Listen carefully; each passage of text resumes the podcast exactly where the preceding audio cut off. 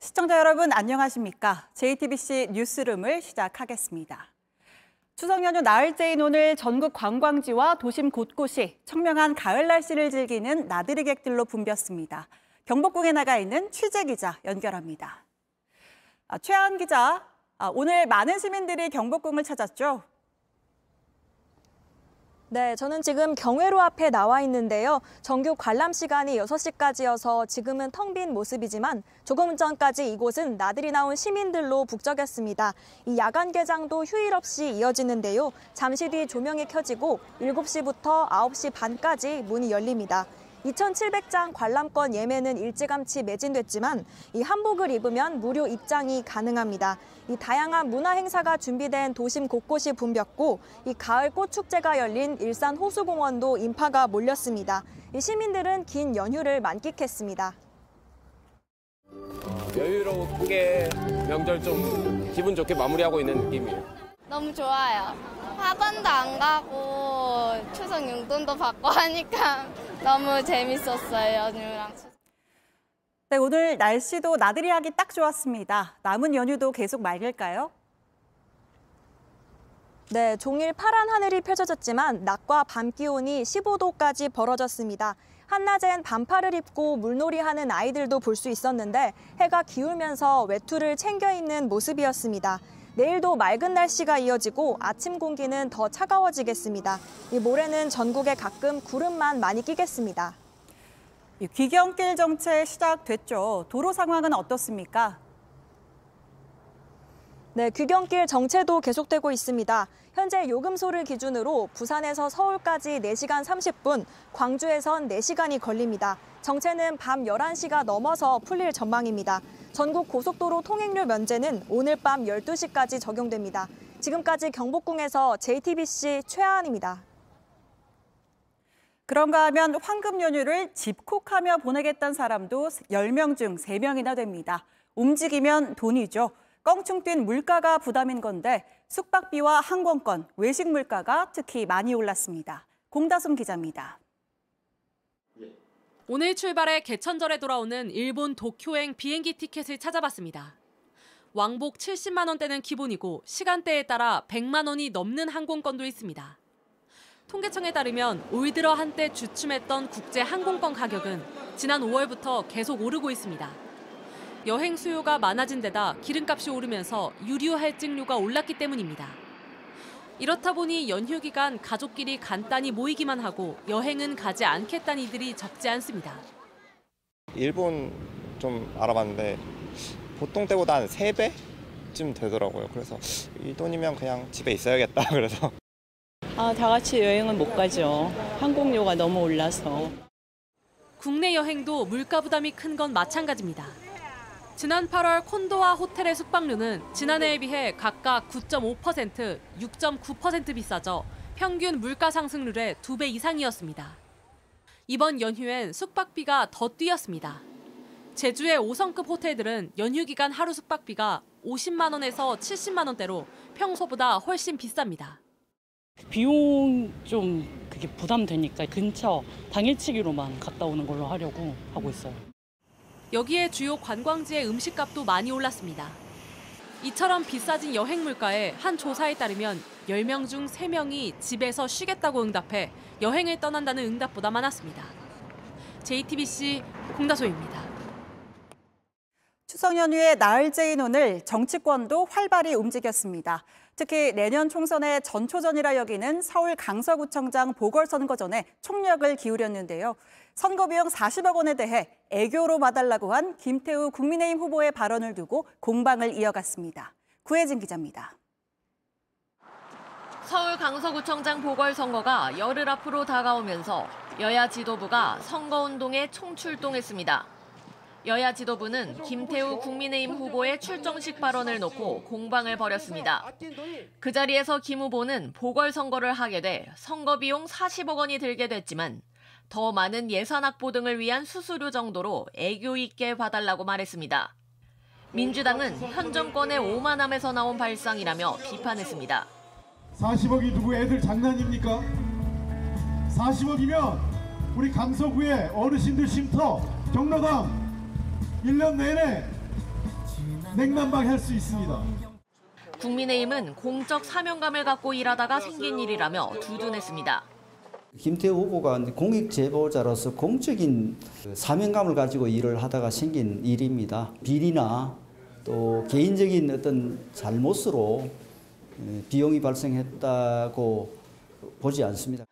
문재인 전 대통령의 발언을 놓고도 기싸움을 벌였습니다.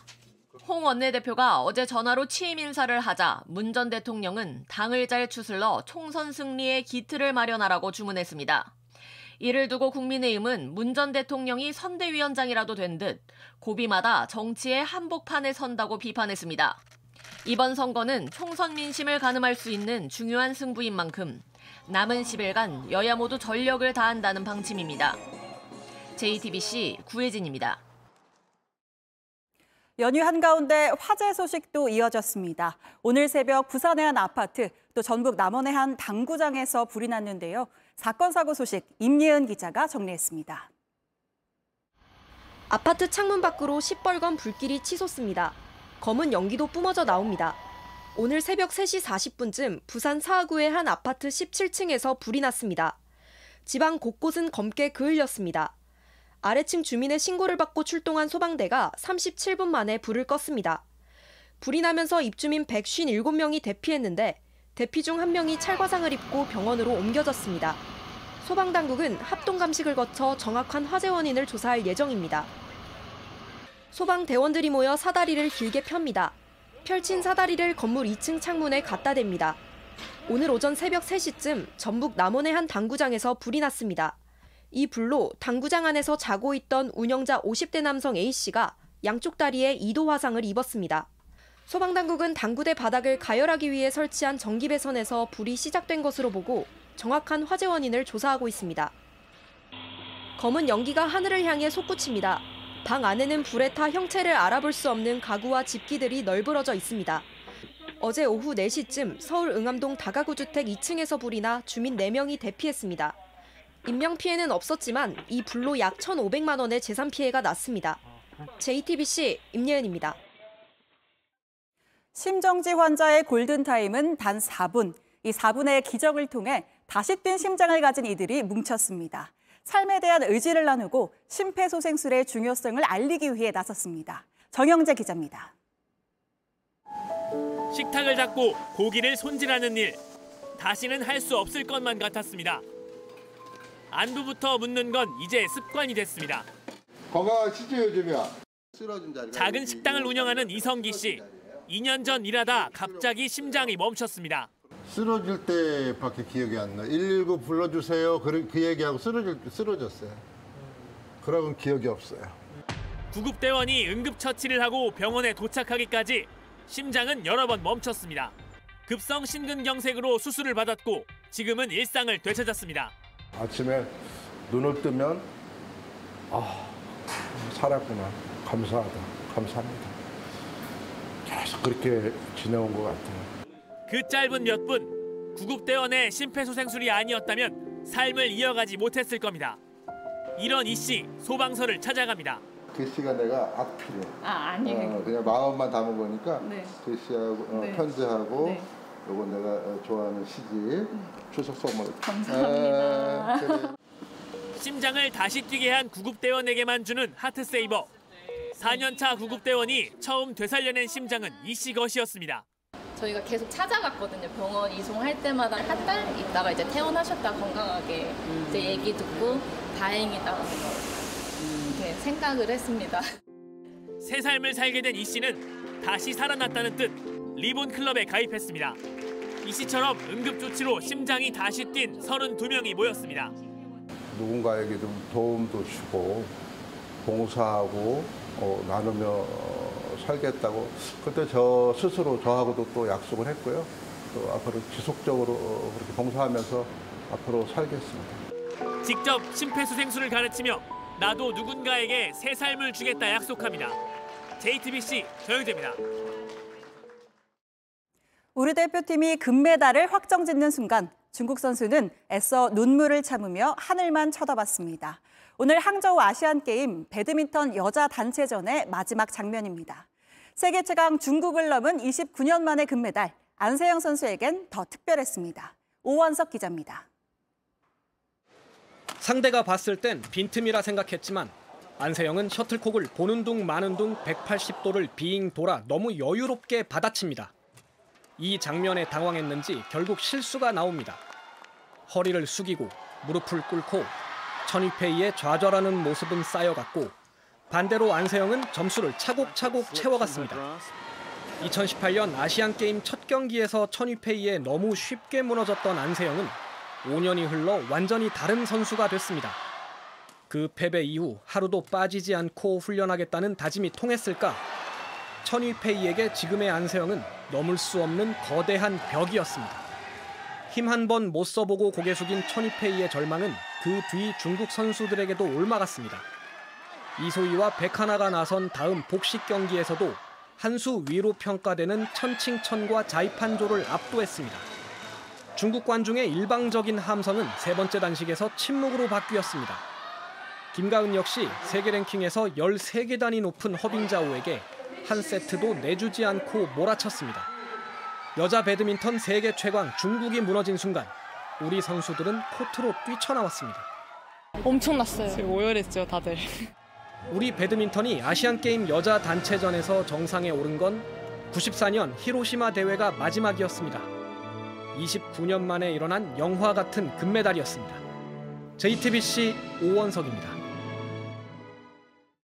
탁구에선 장우진 선수가 기적의 사나이로 거듭나는 중입니다. 단식에서도 복식에서도 죽다 살아났다는 말이 딱 들어맞는데요. 이제는 확실한 상승세입니다. 오늘 저녁 중국을 상대로 남자 복식 금메달에 도전합니다. 이도성 기자입니다. 임종은과 짝을 이룬 장우진은 남자 복식 사 강전에서도 견고했습니다. 뒤로 물러서지 않고 초반부터 밀어붙였고 그래서 압도했습니다. 승기를 잡은 다섯 번째 게임에선 석연치 않은 판정이 나와 잠깐 흔들렸습니다. 팔 대 팔에서 공이 모서리를 맞고 나갔는데 심판이 점수로 인정해주지 않았던 겁니다. 주세혁 감독이 강하게 항의하며 비디오 판독을 요청했지만 번복되진 않았습니다. 맥이 빠질 수도 있는 상황, 그래도 흔들리진 않았습니다. 듀스 끝에 십이 대 십으로 이기며 경기를 마무리 지었습니다. 이십일 년 만에 이뤄낸 남자 복식의 아시안게임 결승행, 그 앞에는 팔 강에서 만들어낸 기적 같은 승리가 있었습니다. 한 수 아래로 평가된 인도가 복병이었습니다. 마지막 오 게임에서 한때 이 대 칠로 밀렸지만 기어코 뒤집어내며 역전이 뭔지 보여줬습니다. 단식 팔 강은 더 드라마 같았습니다. 일본 선수와 맞서 내리 세 게임을 내줘 포기할 줄 알았는데 끝까지 물고 늘어졌고 이후 내리 네 게임을 따내면서 반전을 썼습니다. 무너질 것 같은 순간에 역전에 또 역전을 만들어내는 기적의 사나이. 장우진은 임종훈과 함께 오늘 저녁 중국을 상대로 남자 복식 금메달에 도전합니다. 제이티비씨 이도성입니다. 오늘은 축구도 한중전입니다. 세 시간 정도 남았는데 벌써 중국 팬들이 경기장에 몰려들고 있다고 하는데요. 항저우 현장 바로 연결하겠습니다. 자, 오선민 기자, 지금 경기장 앞에 가 있는 거죠? 네, 제가 두 시간 전에 도착했는데요. 그때, 그러니까 경기 시작 대여섯 시간 전부터 관중 입장이 시작됐고 지금은 관중석이 거의 가득 찼습니다. 경기장 안은 영상을 찍을 수 없어서 제가 휴대폰으로 사진을 좀 찍었는데요. 그 열기가 느껴지실 겁니다. 오늘이 중국 건국기념일인데요. 연휴와 맞물려 오만 명 넘는 관중이 몰렸고 일방적인 응원을 쏟아낼 것으로 보입니다. 네, 중국의 기념일, 그만큼 중국 사람들의 관심이 온통 한중전에 쏠려 있겠어요? 중국 사람들에게 축구는 어떤 멍해처럼 다가옵니다. 한국과 악연도 그중 하나죠. 공안증이란 말 다들 들어보셨을 겁니다. 중국이 한국 축구에 느끼는 두려움, 일명 한국 컴플렉스라 할 수 있는데요. 오늘 중국 언론 보도를 살펴봤더니 중국 축구에 한국은 피할 수 없는 아픔이라는 냉정한 현실 인식도 있었고 그렇다고 역전이 완전히 불가능하진 않다는 희망도 섞여 있었습니다. 네, 이강인 선수 나오겠죠. 우리 팬들에겐 이강인 선수 활약이 또 큰 관심인데요. 선발 명단이 아직 발표되지 않아 알 순 없지만 이강인의 선발 출전이 유력합니다. 이젠 지면 그냥 떨어지는 팔 강전이죠. 승부가 어떻게 흐를지 알 수 없습니다. 뭔가 차이를 낼 수 있는 선수가 필요합니다. 중국의 거친 플레이, 밀집 수비를 해집을 수 있는 상상력이 절실한데 이강인이 얼마나 어떻게 뛸지가 중요할 것으로 보입니다. 지금까지 항저우에서 전해드렸습니다. 몇 번을 돌려봐도 참 아름답습니다. 토트넘 손흥민 선수의 올 시즌 여섯 번째 골이자 유럽 무대 이백 번째 골입니다. 토트넘 소셜미디어엔 또 골을 넣은 게 당신입니까? 라는 찬사가 올라왔습니다. 정수아 기자입니다. 사실 손흥민에게 가장 아름다운 순간은 따로 있었습니다. 후반 육 분, 우도지의 패스를 가슴으로 받아내서 반박자 빠르게 오른발로 때린 슛. 비록 골키퍼 선방에 막혔지만 손흥민의 현재를 보여주는 장면이었습니다. 리버풀전에서 손흥민이 얼마나 주도권을 쥐고 공격을 이끌었는지는 골 장면에서도 확인할 수 있습니다. 전반 삼십육 분 영 대 영으로 팽팽하게 맞선 가운데 메디슨이 찔러준 공을 히샬리송이 왼쪽 측면에서 방향만 돌려놓자 손흥민이 오른발로 살짝 밀어넣었습니다. 토트넘의 리드를 이끈 선제골이자 이번 시즌 여섯 번째 골입니다. 손흥민은 프리미어리그 득점순위 이 위로 뛰어올랐습니다. 반응 역시 뜨거웠습니다. 열 시간 만에 손흥민의 소셜미디어엔 육십만 명 가까이 팬들의 축하가 쏟아졌고 토트넘 역시 또 골을 넣은 게 그 남자라며 치켜세웠습니다. 무엇보다 이 골은 독일 함부르크와 레버쿠젠 그리고 지금의 토트넘까지 유럽 무대에서 열네 시즌 동안 넣은 손흥민의 이백 번째 득점이었습니다. 손흥민은 몸 상태가 좋지 않아 육십구 분만 뛰고 벤치로 물러났지만 토트넘은 추가 시간에 나온 상대 자책골로 이 대 일 승리를 챙겼습니다. 리버풀 입장에선 뒤늦게 전반 삼십사 분 터진 루이스의 골이 오프사이드 선언으로 취소된 게 뼈아팠습니다. 심판기구는 경기가 끝나자마자 이 판정이 오심이었다며 사과했습니다. 행운이 따른 토트넘은 리버풀의 시즌 첫 패배를 안기며 개막 후 무패 행진을 이어갔습니다. 제이티비씨 정수아입니다. 손흥민 선수만 잘할까요? 울버햄프턴의 황희찬 선수도 골을 터뜨렸습니다. 무엇보다 황 선수를 코리안 가이로 불렀던 맨체스터 시티 과르디올라 감독에게 황희찬 이름 석자를 제대로 새겼습니다. 김지은 기자입니다. 후반 막바지 황희찬이 다리가 아파서 드러누워 있자 맨체스터 시티 선수가 다가와 그라운드 밖으로 밀어내려 합니다. 울버햄프턴이 이 대 일로 앞서고 있는 상황에서 황희찬이 시간을 지연한다고 오해한 건데 알고 보면 경기 내내 상대팀 입장에선 황희찬이 얄미울 수밖에 없었습니다. 이 장면 때문입니다. 후반 이십일 분 일 대 일로 팽팽한 상황에서 황희찬의 골이 터진 겁니다. 첫 번째 슛이 상대 수비에 막혔지만 동료가 공을 잡아 다시 넘겨주자 한 번 더 슛을 해 골망을 흔들었습니다. 프리미어리그 육 연승을 달리던 맨체스터 시티를 막아선 결승골이었습니다. 맨체스터 시티 과르디올라 감독에게 황희찬의 이름을 제대로 알려준 득점이기도 했습니다. 경기 전 울버햄프턴에 경계할 선수 중 하나로 황희찬을 꼽으면서도 이름을 몰라 코리안 가이라고 언급했는데 경기가 끝나고선 달라졌습니다. The, the team, the opponent played really, really good. When they contact with a, with a player from with Juan or Cunha or Neto, they had the ability to keep it and drive and dribble and drop you, and they are so strong. It's a fantastic. 울버햄프턴은 과르디올라 감독이 이름도 몰랐던 황희찬의 활약을 자랑하듯 트위터 계정에 코리안 가이라는 제목으로 황희찬의 골 소식을 전했습니다. 제이티비씨 김지윤입니다. 시월의 첫날 뉴스룸이 준비한 소식은 여기까지입니다. 남은 연휴도 즐겁게 보내시길 바랍니다. 고맙습니다.